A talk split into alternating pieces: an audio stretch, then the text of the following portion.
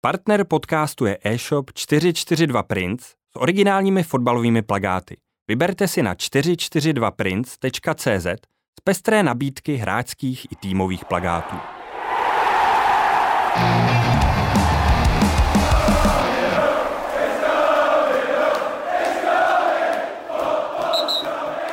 Dobrý den, pustili jste si další díl podcastu Football Klubu. Zdravím vás na prahu jara roku 2023, kdy začínají vrcholit i elitní fotbalové soutěže v Evropě. No a právě na jednu z nich se v tomhle díle zaměříme a věřím, že vás to bude bavit. Italská série A totiž v tomhle ročníku zřejmě nabídne jeden emotivní happy end. Titul alias Scudetto by se s velkou pravděpodobností měl po 33 letech vrátit do Neapole. A to se loni v létě asi nečekalo. Co stojí za vzestupem klubu, který dříve triumfoval pouze s Diegem Maradonou v týmu, kde se bere takový nepoměr mezi vavříny pro mužstva ze severu Itálie a neúspěchy jejich soupeřů z jihu? Povídat si budeme i o problémech Juventusu, milánských rivalech, ale taky o českých fotbalistech na Apeninském poloostrově. A to s dvěma fotbalovými experty, fanoušky, ale i podcastery, sportovním publicistou Honzou Pikousem z Kontrapresinku, který je i pravidelným přispěvatelem Football Klubu. Dobrý den, Honzo, ahoj. Ahoj Honzo, díky za pozvání. A taky s Bartem Černíkem z redakce iRozhlas.cz při Českém rozhlasu. Barte, vítej. Ahoj, díky za pozvání. Tak pánové, já o vás vím samozřejmě a publikum to taky ví, že často točíte a povídáte si především o anglické Premier League. Kdo sleduje Twitter a třeba tebe, Barte, tak tuší taky, že ty píšeš častěji o italské lize. Co tebe konkrétně přivedlo k zájmu o italskou sérii a možná o celkový ten italský fotbal? Tak já jsem zájem o italský fotbal zdědil rodině a vlastně, když si to vezmu takhle zpětně, tak v současnosti nevím úplně, co by takového průměrného fanouška fotbalu k té italské lize přivedlo. Vlastně nějaká ta nostalgie a i blízkost k italské kultuře, protože jsem jako malý hodně jezdil do Itálie, tak to ve mně furt zůstalo a ten italský fotbal je furt nějakým způsobem pro mě romantický, je tam furt spoustu starých rivalit, skvělých příběhů a hraje se tam i vlastně velice dobrá hra, zároveň ale v současnosti ta finanční a marketingová síla není tak na takové úrovni, aby právě třeba oslovila nové fanoušky, což mě trošku mrzí. Honzo, já tebe považuji jako za takového velkého experta, co se týče třeba i taktiky, strategie a rozboru třeba různých herních stylů. A když jsem četl nedávno vyjádření Davida Zimy, který hraje za FC Turín, který říkal právě, že v Itálii stále jde hodně o tu taktickou stránku věci, byť se samozřejmě snaží prezentovat někteří trenéři, některá mužstva, takže už to je dávno ofenzivnější, už to není to Catenaccio z 90. let a z dřívejška. Tak je třeba právě taktika, strategie a ten důraz na ně něco, co tě zaujalo třeba a co tě baví na Itálii? Je to jedna z těch věcí, ty si to řekl dobře. Já si myslím, že pro člověka, který třeba se zajímá o fotbal i z toho taktického hlediska a chce si rozšířit obzory, naučit se nějaký nový prvky, tak ta série A je velmi dobrý učební materiál, protože ve srovnání s Premier League, co by asi objektivně nejlepší ligou na světě, tak je jednoduše pomalejší, což na první pohled nebo poslech může znít jako negativum, ale pokud to máš jako nějakou učební pomůcku, tak naopak to, že všechny ty věci a procesy jsou pomalejší, je pro tebe dobrý. A tohle to potvrzuje i výrok Fikaya Tomoriho, což je bývalý hráč Chelsea, který přestoupil za trochu kontroverzních okolností před rokem a půl, tuším, do AC Milan. Někteří fanoušci Chelsea to pak vyčítali vedení klubu, proč ho pouštěli relativně zalevno za 30 milionů eur. A on v nějakém rozhovoru, když to srovnával, protože to je Angličan, že jo, ty dvě ligy, tak řekl, že zatímco Premier League je basketbal, tak série A je americký fotbal. Neboli anglická liga je vyloženě od jednoho koše nebo od jedné branky k druhé, lítá to sem a tam.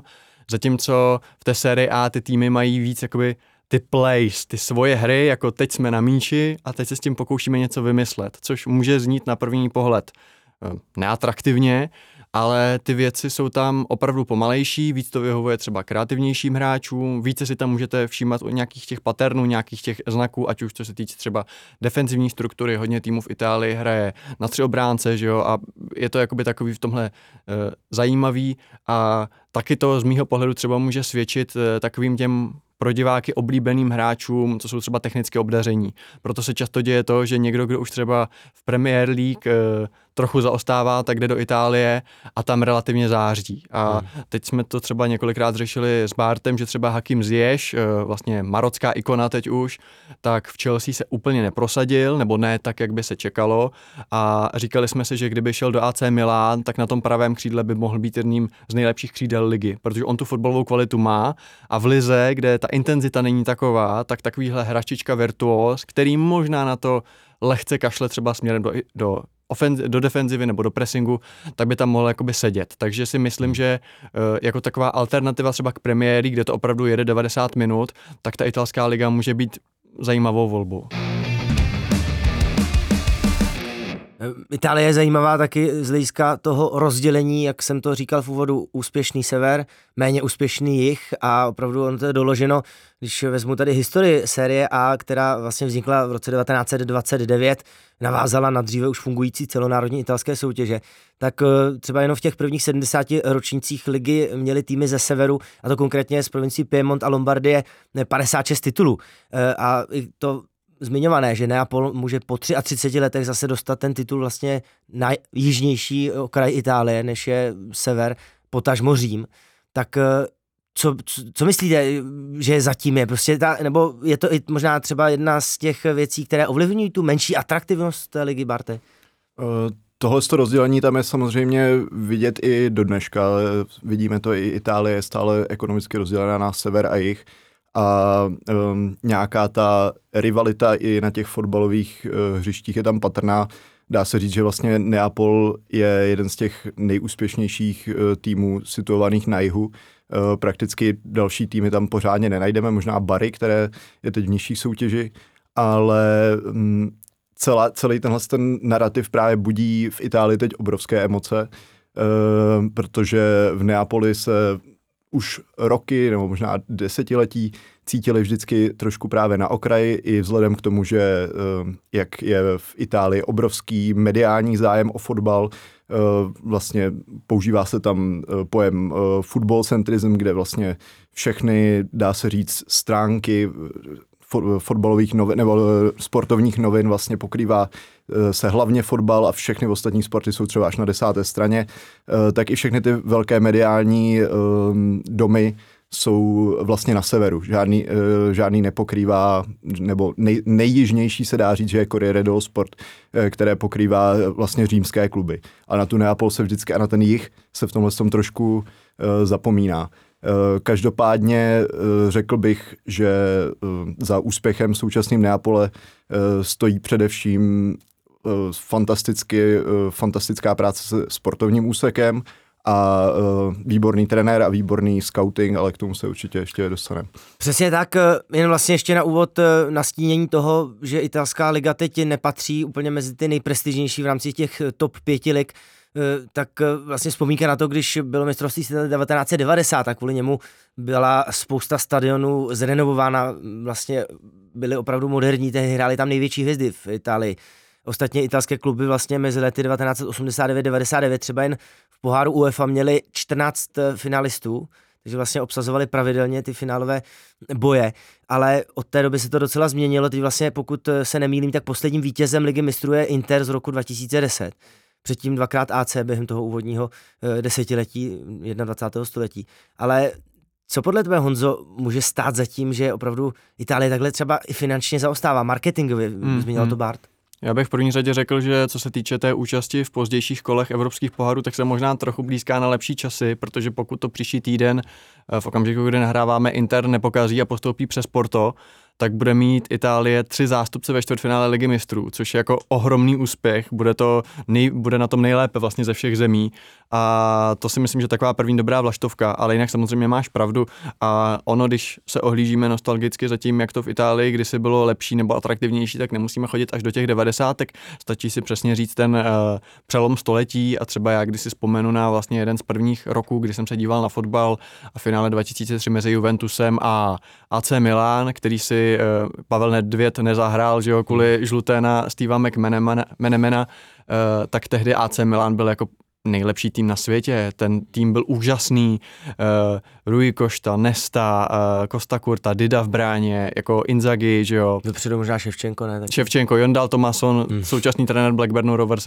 jako první náhradník, to byl úžasný tým a tyhle doby jsou dávno pryč a já se obávám, že se tak úplně nevrátí a vlastně minulý týden, když postoupil AC Milan přes Tottenham do čtvrtfinále, tak to bylo první čtvrtfinále, nebo první postup do čtvrtfinále po tuším 10 letech, 11 od roku 2012 a oslavoval se takový úžasný úspěch, což když se podíváš na tu minulost, tak je trošku jako vlastně tragikomický, ale to je prostě realita a ještě vlastně Milan, a o tom víc samozřejmě ještě Bart víc, ve srovnání s těmi úplně pozdější předchozími lety, tak současnost, úřadující mistr Itálie, čtvrtfinalista Ligy mistrů, to je bomba. 5 let zpátky by se ti o tom nesnilo a myslím si, že dlouhodobě se to nebude zlepšovat, protože pokud jsme se dřív bavili o top 5 ligách a dejme tomu třeba Francie byla trochu za nima, ale ty 4 byly relativně jako vyrovnané, tak to je dávno pryč. A teď opravdu máme tady Premier League jako jednoznačně nejlepší soutěž na světě, nejkvalitnější.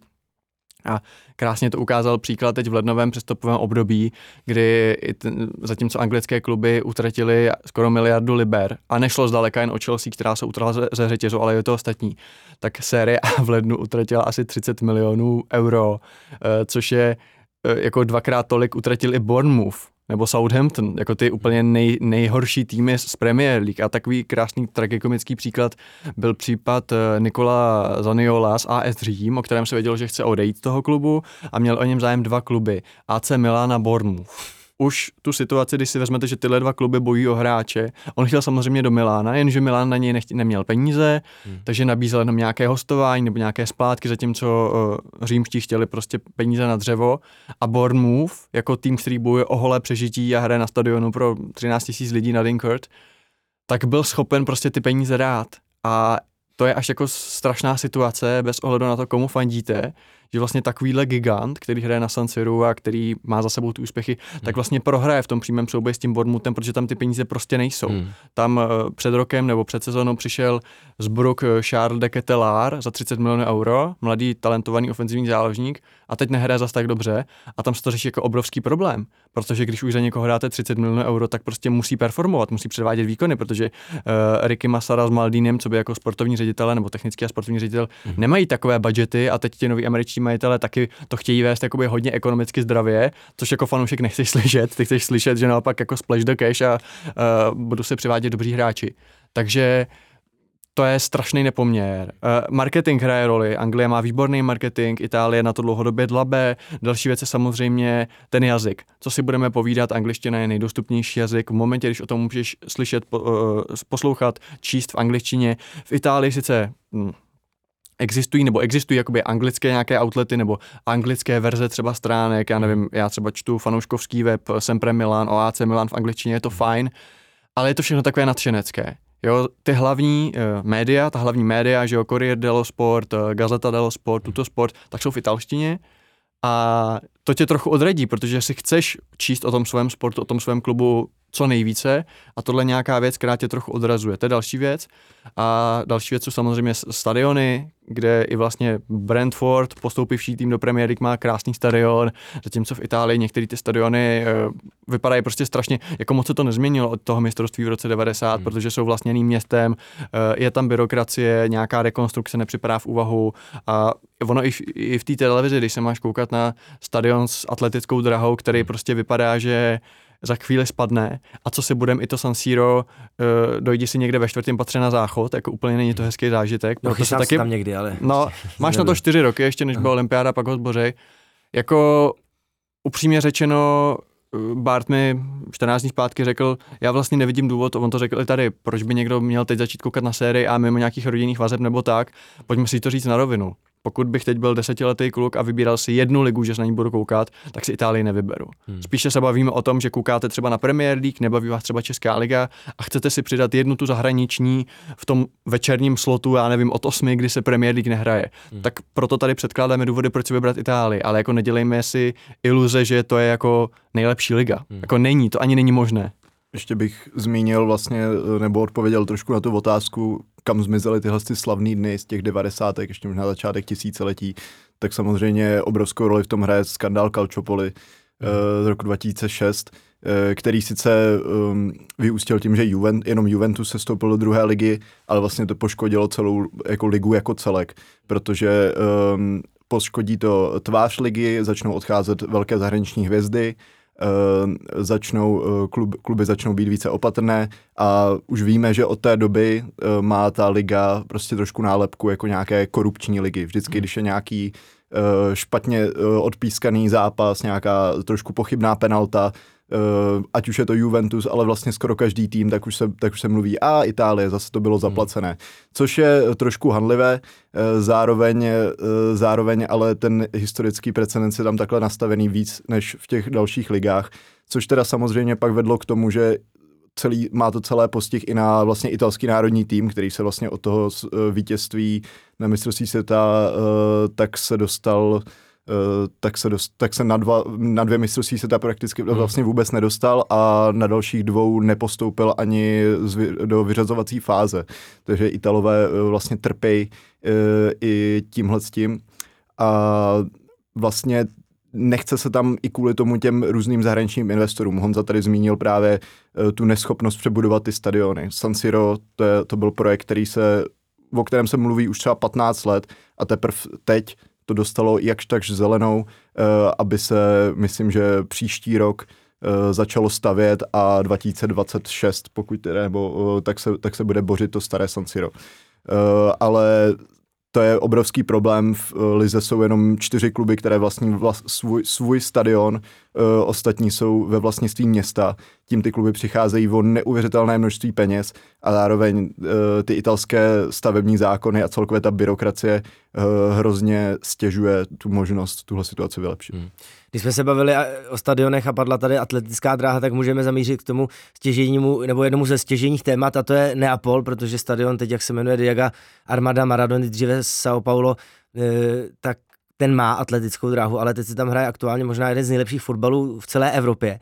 A jak když jsem koukal ale třeba na ty odchody před sezonou, když odešly dlouholeté opory jako Mertens, Insigne, odešel stoper Koulibaly, tak jsem opravdu nečekal, že budou takhle dobří. Navíc, když přivedli neznámého Gruzínce, nebo pro běžného asi diváka neznámého Gruzínce, pak jednoho Korejce, tak bych nečekal, že to takhle s Paletému pošlape. Honzo, jak ty to sleduješ třeba zpozdálí a opravdu, kde vidíš ty hlavní důvody toho úspěchu? To je neuvěřitelné, jak oni jedou. 18 bodů mají teď náskok. Já bych se nebál říct, a jsou na prahu postupu do čtvrtfinále Ligy mistrů, že jo, a i tam můžou dokázat velké věci. Těch důvodů je víc. Já si myslím, že to nečekal asi nikdo, že se ten rebuild, ta přestavba takhle povede. Myslím si, že pro ty staré páky, jako byl právě Insigne, Koulibaly, Mertens, to může vypadat až jako tak tragikomicky, že my se tu 10 let snažíme o titul, o to Scudetto, nikdy se to nepodaří a v okamžiku, kdy odejdeme, když si vezmeme, kolik let se mluvilo o tom, že Kalidou Koulibaly musí jít někam jinam a De Laurentiis jako prezident ho nechtěl pustit, dal na něj šílenou částku, nějakých 80 milionů euro a teď teda odejde a oni vyhrají titul s Kimem, přesně jako novým stoperem, kterým chodem vynikající. V první řadě je třeba říct opravdu skvělý recruitment, skvělé nabírání hráčů. Ty si řekl pro běžného diváka neznámý Gruzínec, jako upřímně řečeno, já myslím, že ho neznali ani fotbaloví experti. Jako pořídit si za pár šupů hráče z Dynama Batumi, aby to byl najednou, jakoby v okamžiku příchodu, jeden z top 3 nejlepších křídelníků ligy, což on je, jo, to je něco neskutečného. Kviča Kvaratskhelia předvádí úžasné výkony a společně třeba s Fedem Chiesou, když je zdravý, a s Rafaelem Leaem z Milána jsou za mě absolutní top té ligy, co se týče téhleté pozice. Skvěle se rozumí s Viktorem Osimenem a celkově ten tým je výborně postavený, na čem má kromě Spallettiho, co by trenéra, velkou zásluhu Christian John Tolle jako sportovní ředitel, a odvádí se tam dobrá koncepční práce, ten tým má dobrou šířku kádru, protože on sice to Spalletti moc netočí, on to sám říká, že vlastně oni teď třeba hráli v lize s 15-bodovým náskokem, někdo by řekl, už to můžeš trochu vypustit, ale on stejně hraje, kromě jedné vynucené změny, stejnou sestavu a vysvětloval to pak, protože ti hráči jsou tak zvyklí. Jsou zvyklí, že my hrajeme základ, i ti, co tam chodí v průběhu, jsou zvyklí, že tam chodí v průběhu a nechce rozbít tu dynamiku, takže on vlastně hraje stále stejnou sestavou. Nicméně v momentě, když mu nikdo vypadne, tak jsou tam hráči, kteří můžou naskočit. A když začnu třeba od hrotu útoku, Viktor Osimhen je úžasný útočník, ještě se o něm můžeme pobavit, komplexní hráč, nenadarmo se mluví o tom, že ho chce Chelsea, United, další, ale v momentě, když není k dispozici, tak je tam Giovanni Simeone, co by syn slavného trenéra, což ani zdaleka není útočník top kvality, to jako ani náhodou, ale v momentě, když je na hřišti, tak on má v letošní sezóně asi 4 vítězné góly. A to je přesně to, co od toho svého žolíka náhradníka chcete, že když tam je, tak odvede práci. V momentě, když není k dispozici Čaky Lozano, je tam Politano. Ve středu zálohy, tady samozřejmě Slováci teď hodně koukají na Neapol kvůli Lobotkovi, pak je tam Angisa, Piotr Žilinský, ale je tam Dombele z Tottenhamu, je tam Diego Deme, že jo? Jsou tam prostě další jména, je tam opravdu jako třeba 6 skvělých středních záložníků a ten tým má kam sáhnout, zároveň hraje atraktivní fotbal, má skvělou ofenzivní dvojici, Osimhen a Kvaratskhelia mají mezi sebou hromadu kanadských bodů, je to podle mě dost možná jedna z nejproduktivnější, ne-li nejproduktivnější dvojice ofenzivní v Evropě a prostě to šlape. A abych byl zase trošku jako ne kritický, ale abych to uvedl do kontextu, protože někdo si může říkat, v čem je tenhle ten tým třeba jiný než ten okolo Mertense a Insigneho, proč tyhle ty to jako na první pokus hned vyhrajou a Hamšíkovi a těmhle se to nikdy nepodařilo. Jedna věc, může to být i třeba trochu, bavil jsem se o tom s jedním italským novinářem, trochu věc psychiky, že ta Neapol to trochu mohla na sobě mít, ta Sarého Neapol, že ti věčně druží, že to stejně jakoby vždycky pokazej. A druhá věc je, pojďme si to říct na rovinu, při vší úctě k Neapoli slabší konkurence. Protože Juventus mezi těmi lety 2010, že jo, co vlastně Andrea Agnelli se stal předsedou představenstva a co tam začala ta nová éra, kterou vybudoval Giuseppe Marotta, Conte jako trenér, tak to byl stroj. Nenadarmo 2015, 2017, dvě finále Ligy mistrů. Měli snad 9 titulů řadě. Ano. A bylo to podobné, vlastně my se teď bavíme o tom, že Itálie je atraktivní z hlediska boje o titul, ano, ale 9 let nebyla. To je to samé jako Bayern, že jo, v Německu. Tam to bylo jakoby závod pro jednoho koně a Juventus měl 90-100 bodové sezóny. A když už Neapol vypadala, že by ho mohla přestihnout, tak koupili Iguaina. Vlastně vykoupili jim toho nejlepšího hráče, toho nejlepšího útočníka. Takže co si budeme? Jako současné milánské kluby a jakoby takový spadlý Juventus nejsou taková konkurence jako ten Juventus s Pogbou, s Vidalem, s Pirlem, s BBC stopery. Takže jakoby ano, Neapol je úžasná, ale ta konkurence je prostě slabší, to si myslím, že je fakt. Na druhou stranu zase mě překvapilo to, jak dokázali rozdrtit třeba Liverpool doma a pak co dali, myslím, Ajaxu naložili šíleně na jeho hřišti, takže oni to potvrzovali tu výkonnost na evropské scéně. A já si pamatuju vlastně takovou lehkou kauzu okolo De Laurentise, jestli jste to taky zaregistrovali, on totiž prohlásil v nějaké televizi, on je nějaký filmový producent, ale on prohlásil, že snad nebude přivádět hráče z Afriky a z Jižní Ameriky, ale samozřejmě rezonovalo to z Afriky, protože prý nejsou dost pracovití a přitom tam má opory Osimhena z Nigérie a Angisu, teď nevím, jestli Senegalec nebo Kamerunec, ale...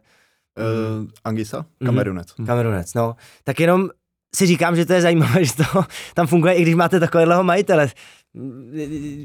Tak v Itálii je docela... tradice, že ty majitele bývají takový extravagantní chlapci, kteří si rádi pustí pusu na špací, protože mám pocit, že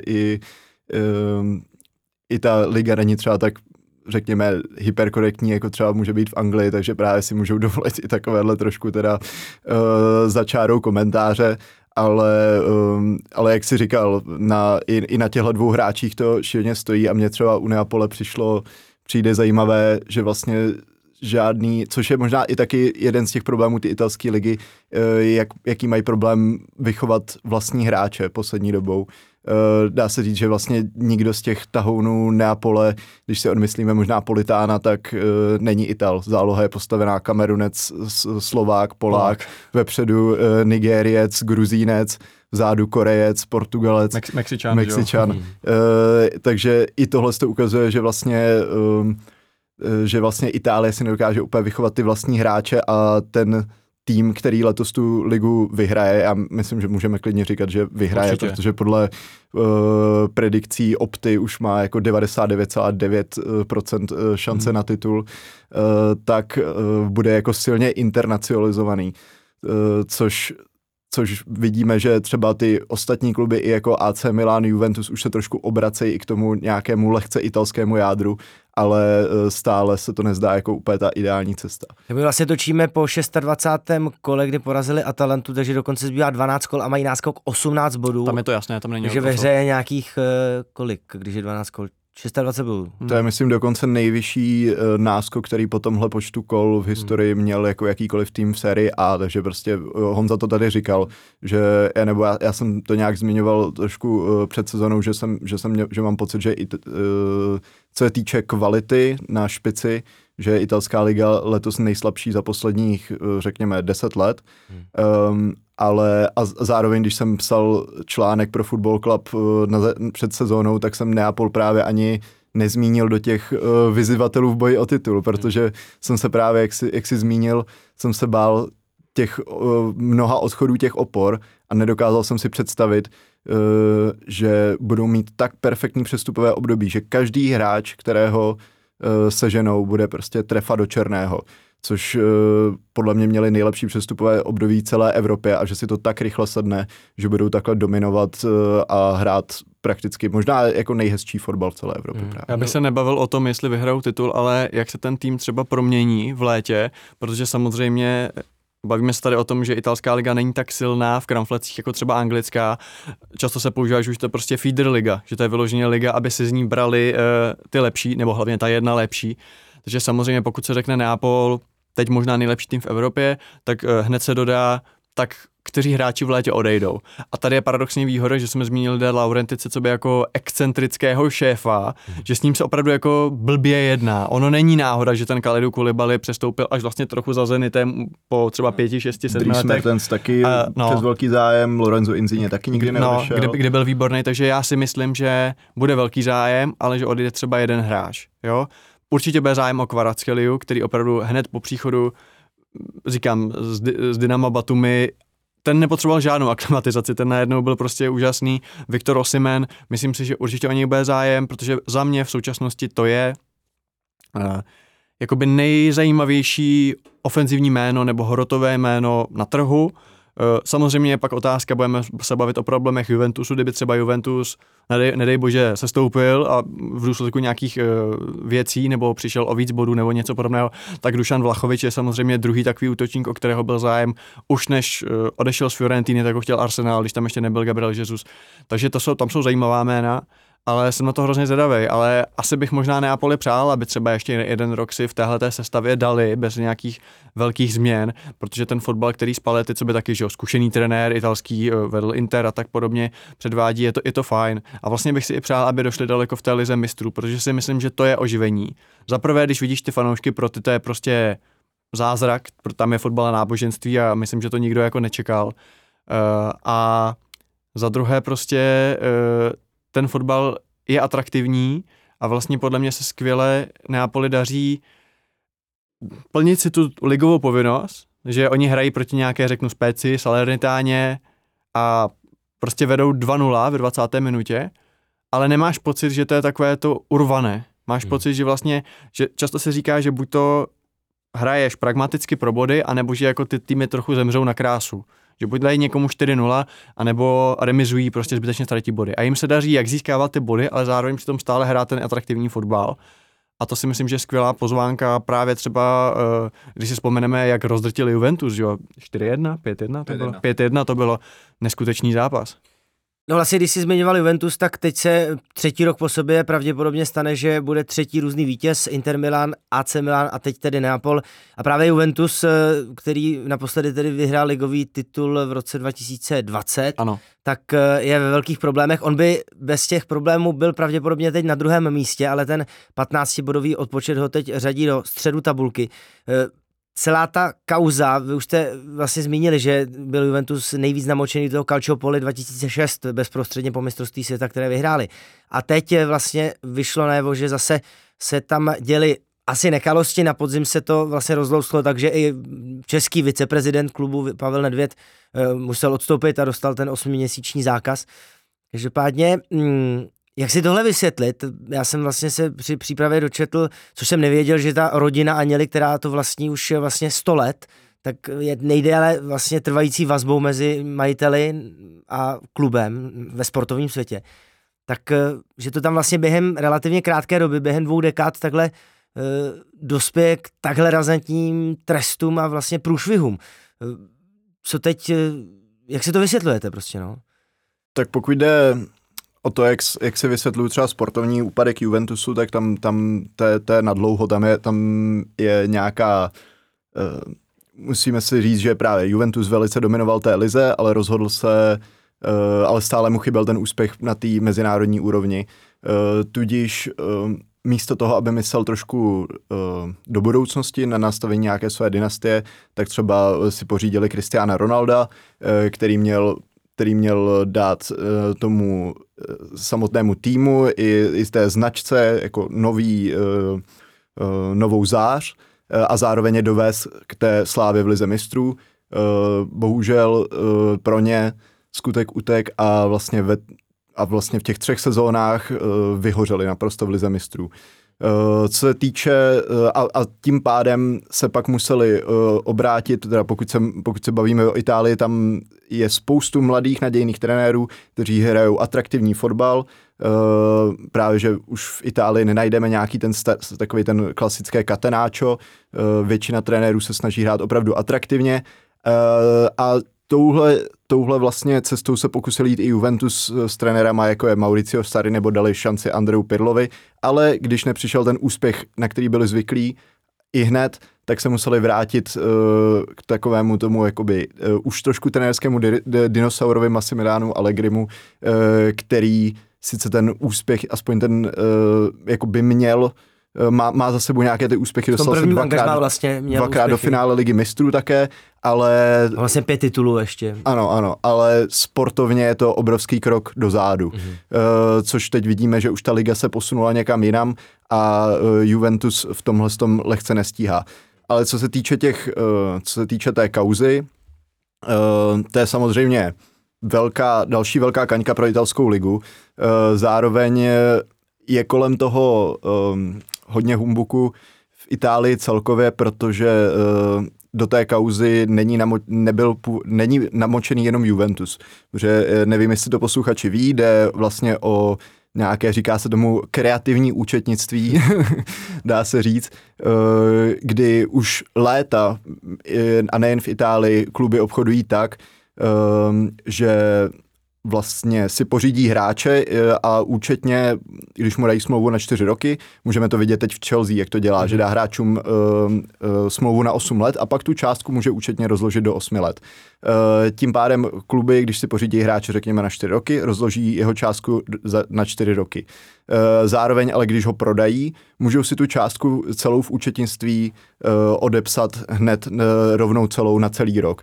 Tím pádem se pak děly takové ty bizarní transakce jako mezi Barcelonou a Juventusem, což byl Miralem Pjanic a Artur, kteří odešli, teď nevím přesně za nějakých, Miralem Pjanic mířil do Barcelony za nějakých 70 milionů, Artur za podobnou částku do Juventusu, místo toho, aby byli třeba vyměněni a do toho tam bylo započteno nějaký ten rozdíl 14 milionů, ale vlastně oba kluby si mohli napsat do účetních knih, že prodali za 70 milionů a zároveň ale sice koupili za 70 milionů, ale to si mohli rozepsat. Takže tomuhle se říká to kreativní účetnictví, ale a bylo to takové veřejné tajemství v Itálii. Každopádně vyšetřovala to nejen italská liga, ale i veřejný žalobce v Itálii a vzhledem k různým odposlechům a tak, padla prostě vina na Juventus kvůli tomu, že to jakoby dělali schválně. Vzhledem k těm odposlechům, že se asi dozvěděli, že to nebylo úplně, že o tom mluvili tak, že vlastně chtějí nějak třeba i trošku ošálit akcionáře, aby vykazovali lepší výsledky, než mají. Mně přijde teda bizarní, protože vlastně na to, aby člověk udělal tenhle obchod mezi kluby, tak potřebujete 2 kluby. Takže vlastně jsou do toho a každý z toho nějak benefituje. Ale protože z těch 60 případů, které italská liga sledovala, tak do 40 byl třeba zapojen Juventus, tak na něj padla tenhle velký odečet 15 bodů, na který se teda odvolává Juventus, což ještě může dopadnout jakkoliv, ale i v Itálii, i možná mezi fanoušky jiných klubů panuje taková trošku nervozita, jestli je to úplně fair, protože se bavíme o tom, že třeba Juventus si zvedal příjmy tak, že vlastně nacenil nějaké hráče víc, než o dost víc, než měli a tady pracujeme s nějakými abstraktními ohodnocení hráčů. To vám nikdo neřekne, kolik stojí hráč, to vám řekne Transfermarkt, ale na to se nemůžete odkazovat. Takže stále ta kauza je pro mě trošku záhadou a jsem opravdu zvědavý. Myslím, že je třeba i docela velká šance, že by Juventusu mohlo projít to odvolání. Já si myslím, že když jsi zmínil druhá velká kauza, třeba během 15 let, je to pravda, ale jsou tady určité rozdíly. Jo, zatímco tam to byla korupční aféra Calciopoli, za kterou byli taky potrestáni, že jo, se vstupem do druhé ligy a přišli o 2 tituly, tak tady je to něco, co sice taky jako tušíme, že není asi úplně správné, ale je otázkou, jestli je to jako trestné, ať už v rovině, dejme tomu, ligy, protože ten bodový úroček dostali pochopitelně od nějaké jakoby komise nebo od nějakého orgánu ligového sportovního, anebo ať už v rovině nějakého civilního řízení, že je něco jako trestné a někdo dostane nějaký trest. A je to otázka. Fanoušci Juventusu jsou hodně zklamaní a vnímají to jako s velkou hořkostí a vnímají to jako, že jim bylo ublíženo, což samozřejmě někdo se může smát, jasně, fanoušci, ale já jim trochu rozumím. Mimochodem, jenom taková zajímavost, potom co to na ten verdikt padlo, já si pamatuju, že to bylo v pátek večer, tak fanoušci Juventusu začali hromadně odhlašovat předplatné vlastně jako série A v Itálii, tam jsou 2 provideři, myslím Sky Sports Italia a DAZN, a opravdu se stalo, že třeba 500 000 lidí během 2 dnů to odhlásilo. A najednou začali se úplně jako všichni děsit, že to by ten italský fotbal mohl ještě úplně položit, protože samozřejmě Juventus je sice ne tak populární v Turíně, jak to u těch jako světových značek bývá, ale je nejpopulárnějším klubem v celé Itálii. Jsou lidi z Říma, z Milána, který přesto fandí Juventusu. A představa, že by najednou jako 80% fanoušků Bianconeri přestalo koukat na série, a tak je to opravdu jako problém. Ono to zní jako úsměvná perlička, ale tomu třeba trhu s televizními právy, který je i tak jako směšný ve srovnání třeba s Premier League, by to dalo ještě větší ráno. Ale abych se k tomu vrátil, já tomu rozumím, protože to je takový, že přesně jak tady padlo, nedělali to jenom oni. A takhle, ono to ještě vychází ze specifik italského fotbalu. Jeden jsou přesně tyhle ty výměny, jo, že na to jsme zvyklí spíš z hokeje, na nějaké trady, ve fotbale jsme zvyklí, že hráč odchází, přichází, takže už ta výměna, co se týče výměny Artur Melo, Pjanič, to už před těmi 3 lety, nebo kdy to bylo 4, jsme všichni věděli, že je trochu jako něco divného na tom, že se to nikomu nezdálo, ale třeba budeme se bavit o Češích v Itálii, Antonín Barák, který vlastně přešel z Verony do Fiorentiny, on tam nešel na přestup, on tam šel na takové to hostování s přestupem, což je taky taková italská specialita, že se vždycky říká jako, jo, tak přestoupil, ale on vlastně ještě třeba 2 měsíce zpátky byl hráčem Verony, protože tam se to prostě dělá jinak. A to jsou takové ty specialitky Itálie, na které pak může trochu dojet. A jinak, co se týče toho, co bude následovat, jsem na to hrozně zvědavý, protože vlastně tady jsou jakoby obě možnosti. Ta řízení běží na různých rovinách, takže teoreticky se může stát, že opravdu Juventus třeba dostane 3letý distanc v evropských pohárech, přijde třeba, bude se stoupit do druhé ligy, ale taky se může stát, že vlastně bude zproštěn a třeba těch 15 bodů se mu vrátí. A na to jsem jako hrozně zvědavý, protože teď se bavíme o nějakém klubu, který je třeba 7., 8, ale v momentě, když jim přičteš 15 bodů, tak jsou třeba druzí a bojují s Interem o 2. místo. A kdy tohle bude probíhat? Jako po sezóně? Jo, že, nebo kolo před koncem? Je to takové trošku jako, je to blbý. No, že 5. tým bude bojovat o Ligu mistrů, nebo 4. No, a vlastně bude 5. Přesně, nebude vědět, jako jak to dopadne.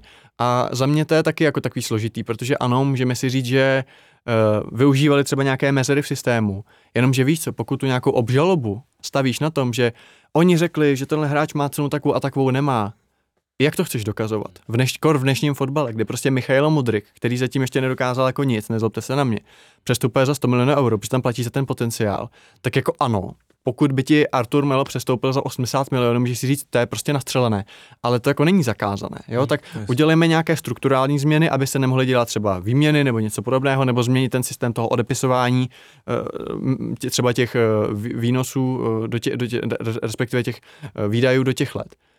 Ale Transfermarkt, že jo? Když někdo řekne, hráč má cenu 30, ne, hráč má cenu takovou, jakou za někdo nabídne. A za mě to je hrozně na vodě.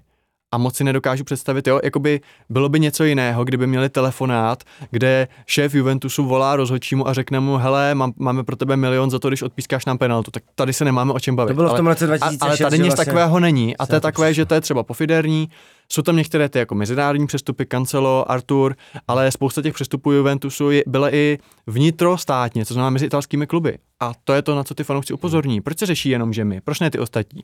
A teď si můžeme bavit, co je ten důvod, že to teda Juventus dělal dlouhodobě, že to dělal systematicky. Kde je ta hranice, kde to už vadí a kdy ne? Takže za mě, byť to přesně, a my, když jsme to třeba řešili v Kontrapresinku, tak můj kolega Vašek Pecháček říkal přesně, no to je ta Itálie, to je ta korupční Itálie. Ale to je přesně ten předsudek, který jako v tomhle případě podle mě neplatí. A byť neříkám, že se v Juventusu všechno dělalo správně, tak rozhodně bych bez hlubší znalosti té kauzy, kterou jako asi nemáme úplně nikdo, protože to je fakt jako nad fotbal, to je jakoby účetnictví, to je nějaké jako civilní nějaký soud, tak bude to ještě hodně zajímavé a uvidíme, jak to dopadne. Ale samozřejmě to, že Juventus má i jiné problémy, ty sportovní, které tady Bart zmínil, to, že návrat Maxe Allegriho byl prostě průšvih a myslím si, že hromada fanoušků by si přála, ježíš, ať tam přijde třeba Igor Tudor z Marseille, nebo ať tam přijde klidně možná Thiago Motta teď z Bologny na ten Rebels, protože já jsem četl hezký příměr, že Max Allegri umí dostat hráče z bodu B do bodu C, ale ne z bodu A do bodu B. On umí z dobrých hráčů udělat třeba ještě lepší, nedějme z něj Niemanda, ale přesně, navazoval na nějakou konto práci, ten tým byl rozjetý, byl tam prostě Pirlo, byli tam Barzali, Bonucci, Chiellini. Teď ten tým je z části přestárlý, z části naopak neskušený, takže se ti stane, že na stoperech ti hrají Bremer, dobře, co by jako nová posila, ale Danilo a Alexandro jako stopeři, pak ti tam lítá Quadrado, pak jsou tam jako mladí kluci, jako třeba Gatti, Fagioli, samozřejmě Locatelli, jako jeden z mála talentů spolu třeba s Chiesou toho italského fotbalu, pak je tam zase dobrý, ale už starý Di Maria, jo, pak tam máš hromadu těch hráčů, který by tam neměli být, ale jsou tam, nebo jsou zranění. Vzpomeňme si na to, že když vlastně Fabio Paratici, co by jeden vlastně asi ze strujců italského toho úspěchu Juventusu společně s BPM Marotou přešel do Tottenhamu, tak si hned přivedl Bentancura a Kulusevského, co by dva hráče, kteří se vlastně neprosadili v Juventus a najednou v Tottenhamu hráli výborně. Teď poslali Zakariu na hostování do Chelsea, že Emre Can se tam neprosadil a oni mají soupisku 40 hráčů, ale vlastně půlka z nich tam jako nemá být nebo nehraje dobře, takže i kdyby teď Juventusu vrátili ty body a skončili třeba druzí, takže by to vlastně byla skvělá sezóna, tak ty problémy jsou tam jako strukturální, začaly možná už odchodem Giuseppeho Marety, že jo, který pak šel do Interu a najednou začal zestup Interu a vlastně trochu ušlunuli na vavřínech, což se jako dá čekat, když vyhraješ titul 9krát za sebou, ale myslím si, že Juventus čeká jako velká přestavba. Nejsem si úplně jistý, jestli vlastně teď už vlastně je tam Cherubini nebo už je tam někdo jiný jako sportovní ředitel. Teď si nejsem jistý, který to vlastně převzal. Myslím, že taky skončil. A prostě tam je třeba opravdu radikální řez, postavit to na Chiesovi, postavit to prostě na těch mladých klucích, dát jim šanci, ale ty zlaté roky, ty se jen tak nevrátí. No, zlaté roky se možná nevrátí už ani Silviu Berlusconimu, který samozřejmě prožil dlouhá léta jako majitel AC Milan, úspěšná léta na evropské i domácí scéně. Mimo jiné, když si zmiňoval ten trest pro Juventus v rámci Calciopoli, tak právě AC Milan byl jedním z těch týmů, které taky dostali trest, ale nečekali ten horší, ta varianta jako Juventus sestup do druhé ligy. Ale Silvio Berlusconi na stará kolena, oni tomu říkali i vlastně takový důchodcovský biznis, nebo někde jsem to četl, prostě koupil před 4 lety nebo před 5 lety vstoupil do Monzy a vlastně za těch 5 let jí dostal, teď mu bude 87 letos, tak jí dostal do série a má k ruce dalšího mladíka Adriana Gallianiho, bývalého kolegu z AC, kterému je tedy jenom 78 zatím.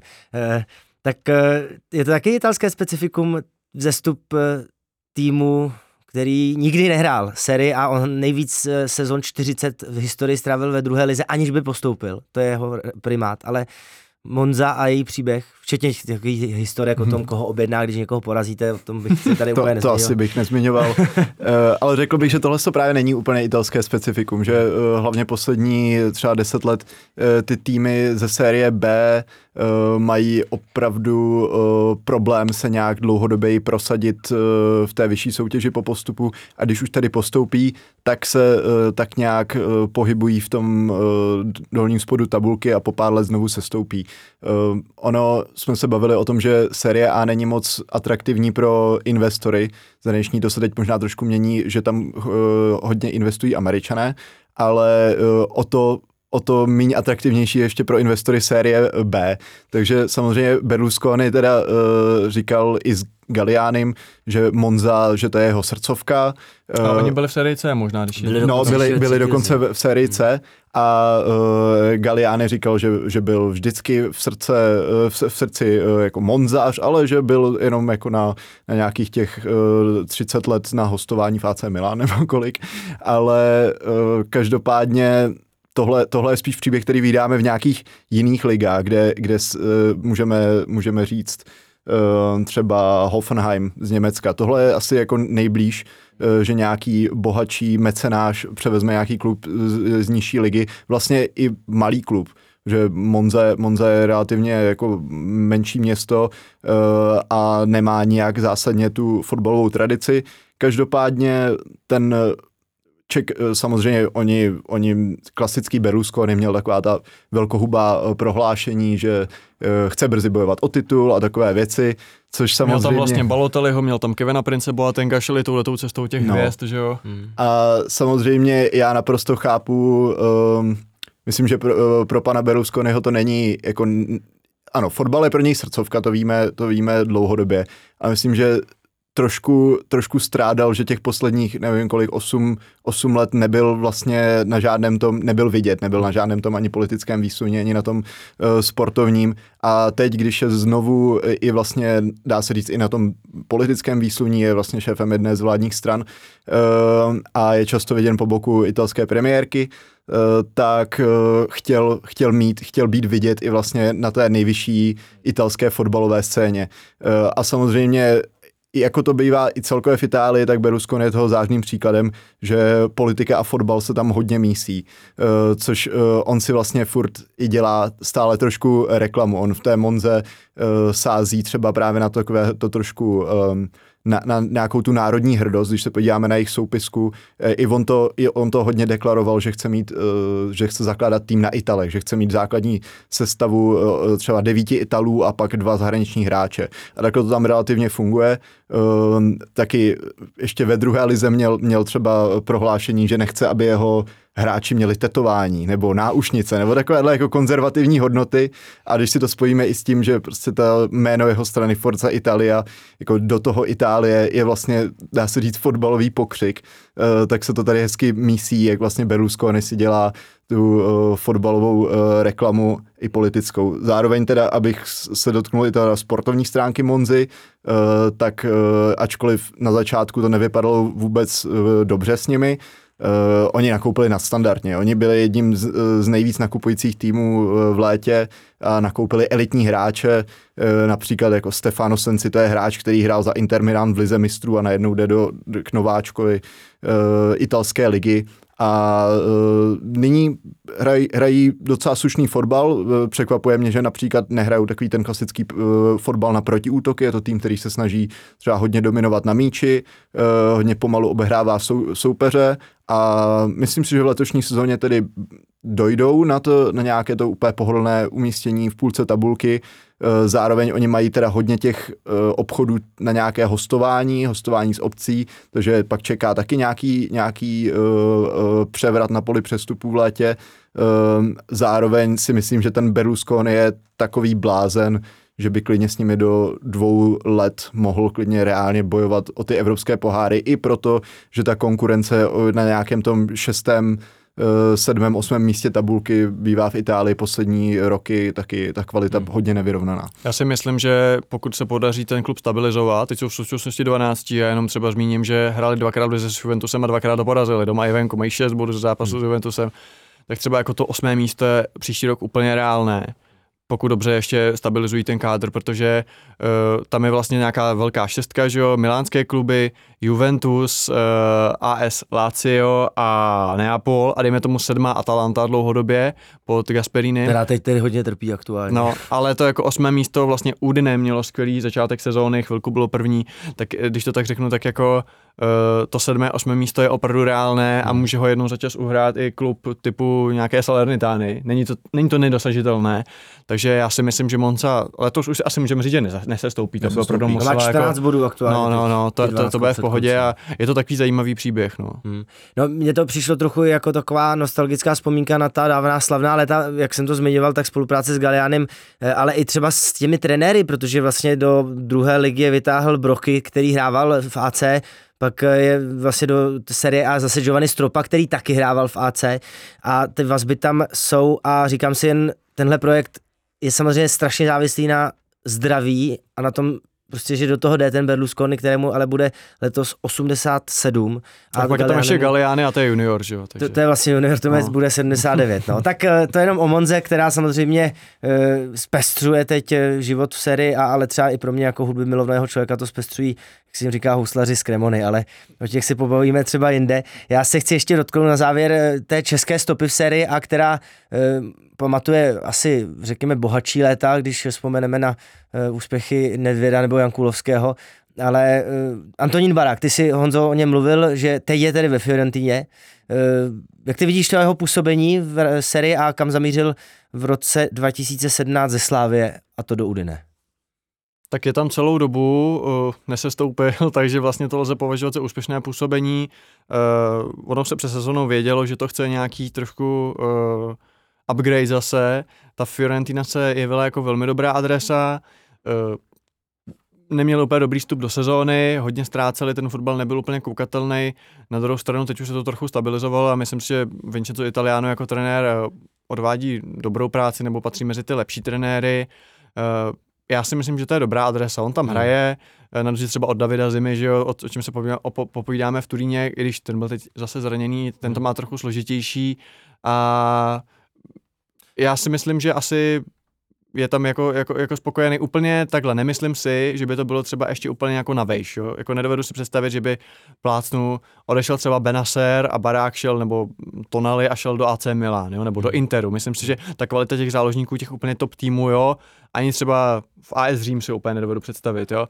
O tom, když tak Bart může pak říct svůj názor, ale myslím si, že na takový ten jako nadprůměr, na to 8. 9. místo v sérii A, tak tam je velmi dobrý, on samozřejmě dlouhodobě říkáme, řešilo se to i v české reprezentaci, když byly ty diskuze, jestli má hrát Vladimír Darida třeba na té desíce, nebo Antonín Barák, že jeden byl jakoby v uvozovkách míň fotbalista, ale víc běhavý, druhý míň běhavý, víc fotbalista, on je vyložený jako Ital, jo. Já si třeba Baráka při vší úctě k němu nedovedu představit v Premier League, v Bournemouthu, prostě opravdu ne. Ta Itálie mu sedí, asi i jako životním stylem, tak je tam od roku 2017, takže asi se mu tam jako líbí, on to v noze má, on to v hlavě taky má. Takže si myslím, že navíc česká stopa v tom klubu je, protože ty jsi zmínil Jankulovského s Nedvědem, ale třeba Tomáš Ujfoluši byl vyhlášen do jako ideální jedenáctky historie Fiorentiny. Což nebo Tomáš Řepka. Což ten není v ideální jedenáctce. By byly oba stopeře, jak je to hezký. Ale jako to je obrovský úspěch, když si to tak vezmeš jako pro českýho kluka. Takže jsem zvědavý, jestli se třeba ještě časem někam posune. Myslím si, že nahoru směrem v rámci třeba italské ligy už to nebude, ale i tak jako velmi dobrá adresa a myslím si, že je cílem v té Fiorentině hrát o evropské poháry. Takže proč ne? No vlastně ty jsi zmínil Davida Zimu, který teď je po operaci menisku. Není v lehké situaci, vlastně během té druhé sezony v Turíně má jen 9 startů. Je to pro něj jako, řekněme, do budoucna smysluplné angažmá třeba z tvého pohledu, Barte? Mně je Davida Zimy hrozně líto v tomhle tom, protože vlastně šel do klubu, který je taky velice nebo je alespoň zajímavý, protože Turín pracuje hodně s mladými hráči, má pro mě jednoho z nejzajímavějších trenérů v lize, Juriče, a myslím si, že to je trenér, který vlastně i svým přístupem se trošku podobá Jindřichu Trpišovskému, myslím, že může Davidu Zimovi hodně dát. Zároveň David Zima se tedy ale potýkal taky nejdřív s nějakou adaptací na ligu, poté s konkurencí, kde docela pravidelně dostává přednost 30letý Kofi Gigi. Zároveň a když už dostane teda nějakou šanci, obvykle se třeba zraní nebo je nemocný nebo takhle. Letos odehrál jenom jako po sobě, jenom dvakrát začal v základní sestavě po sobě a trošku se bojím, nevím, jaký je výhled jeho rekonvalescence, ale vlastně bude zakončovat už druhou sezonu v Itálii bez toho, aniž by se nějak stabilněji prosadil a trošku se bojím, aby se Turín nezačal poohlížet po nějakém třeba hostování nebo posunutí ho třeba ještě o třeba 5 míst níž v sérii A, a je mi to líto, protože myslím, že David Zima má určitě navíc, než hrát třeba za nějaký 15. 16. tým ligy. No, máme samozřejmě českou stopu ještě v Atalantě díky mladému odchovanci Zbrojovky Lukáši Vodlickému, který si zapsal 3 starty, vždy několik minut, tedy za tenhle klub z Bergama, a pak vy jste zmiňovali ještě Daniela Samka, který zamířil ze Slavie do Leče minulý rok. Ale tam je to v primavéře, vlastně v juniorské lize. Tam je to ještě samozřejmě před ním všechno. Ano, tam samozřejmě Leče, to je taky nováček italské ligy a dá se říct, že podobně jako Monza už můžeme mluvit, že je dá se říct zachráněn. Takže já bych byl hodně zvědavý, kdyby Daniel Samek dostane do konce sezóny třeba čuchnout v A týmu, protože Leče hraje s nejmladším týmem v lize, má dokonce jeden z nejmladších týmů v Evropě, takže tam vzhledem k tomu, že je to velice skromný klub, tak kromě toho, že mají teda na stoperu mistra světa Samuela Umtitiho, tak je to velice skromný klub a hodně se na to o to mládí opírá. Daniel Samek hraje v primaveře každý zápas a Leče je, myslím, momentálně, co jsem koukal, tak je dokonce nejlepší tým té juniorské ligy, takže bych řekl, že se mu tam i relativně daří. Takže ono se to může zdát jako krok zpátky, že hrál ještě nedávno Evropskou konferenční ligu v základní sestavě za Slávy a nyní hraje nějakou juniorskou ligu v Itálii, ale jak jsme říkali, jak se dává sice málo šance těm juniorům i vzhledem k té nevyrovnosti té kvality té primavery a italské ligy, tak pokud by někde mohl dostat šanci, tak je to právě Leče, anebo jak jsi zmínil, tak dobře s tím pracuje právě i Atalanta. No, budeme jim držet palce, Čechům. Já budu držet palce taky vám, ať se vám daří, pánové, protože to bylo hrozně příjemné povídání o italské lize, která, řekněme, není asi v Česku tak sledovaná, ale nabízí spoustu zajímavých příběhů a informací. No, takže děkuji Bartu Černíkovi z webu iRozhlas.cz při Českém rozhlase, díky, ať se daří. Já díky, děkuji moc za pozvání. A taky děkuji publicistovi Honzovi Pikousovi, který přispívá taky Football Klubu, ale hlavně má svůj podcast Kontrapresinko, ať se vám daří spolu s Vaškem, Honzo. Já děkuji za pozvání a za povídání a jenom bych chtěl pozvat právě v závěru fanoušky, protože jestli má něco dobrý italská liga, tak jsou to televizní sloty, což ty dobře znáš, že Premier League nemá úplně vychytaný a těch třeba 5-6 zápasů od 4 v sobotu není úplně přívětivé pro televizního diváka, tak italská liga má vlastně zápasy od 3 hodin v sobotu až někdy třeba do pondělního večera s tím, že maximálně 3 zápasy třeba v neděli od 3 se hrajou v jeden čas, takže pokud opravdu máte volný víkend, manželka je někde ve Vlázních a chcete vidět hodně fotbalu, tak v tomhle je ta italská liga skvělá, takže zkuste si třeba, já nevím, v sobotu od 3:45 nebo v neděli nebo klasický čas, že jo, nedělní 12:30. Zkuste si to někdy pustit, jsou tam zajímaví hráči, já jenom řeknu třeba z milánských klubů, které jsme neprobrali, Ismael Benacer, Nicolo Barella, a samozřejmě stálice Lazia, Sergej Milinkovič-Savič. I třeba ty menší kluby mají jako zajímavé Sassuolo, Domenico Berardi, že jo, kdo má rád Bohemku, tak to je další zelený klub.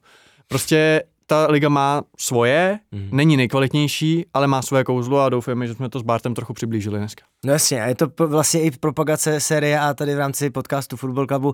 A pokud samozřejmě budete mít čas vedle sledování série A, tak si čtěte třeba na webu Football Clubu, anebo si kupte nejnovější číslo našeho čtvrtletníku. Přeji vám příjemný vstup do jara a zase brzy naslyšenou.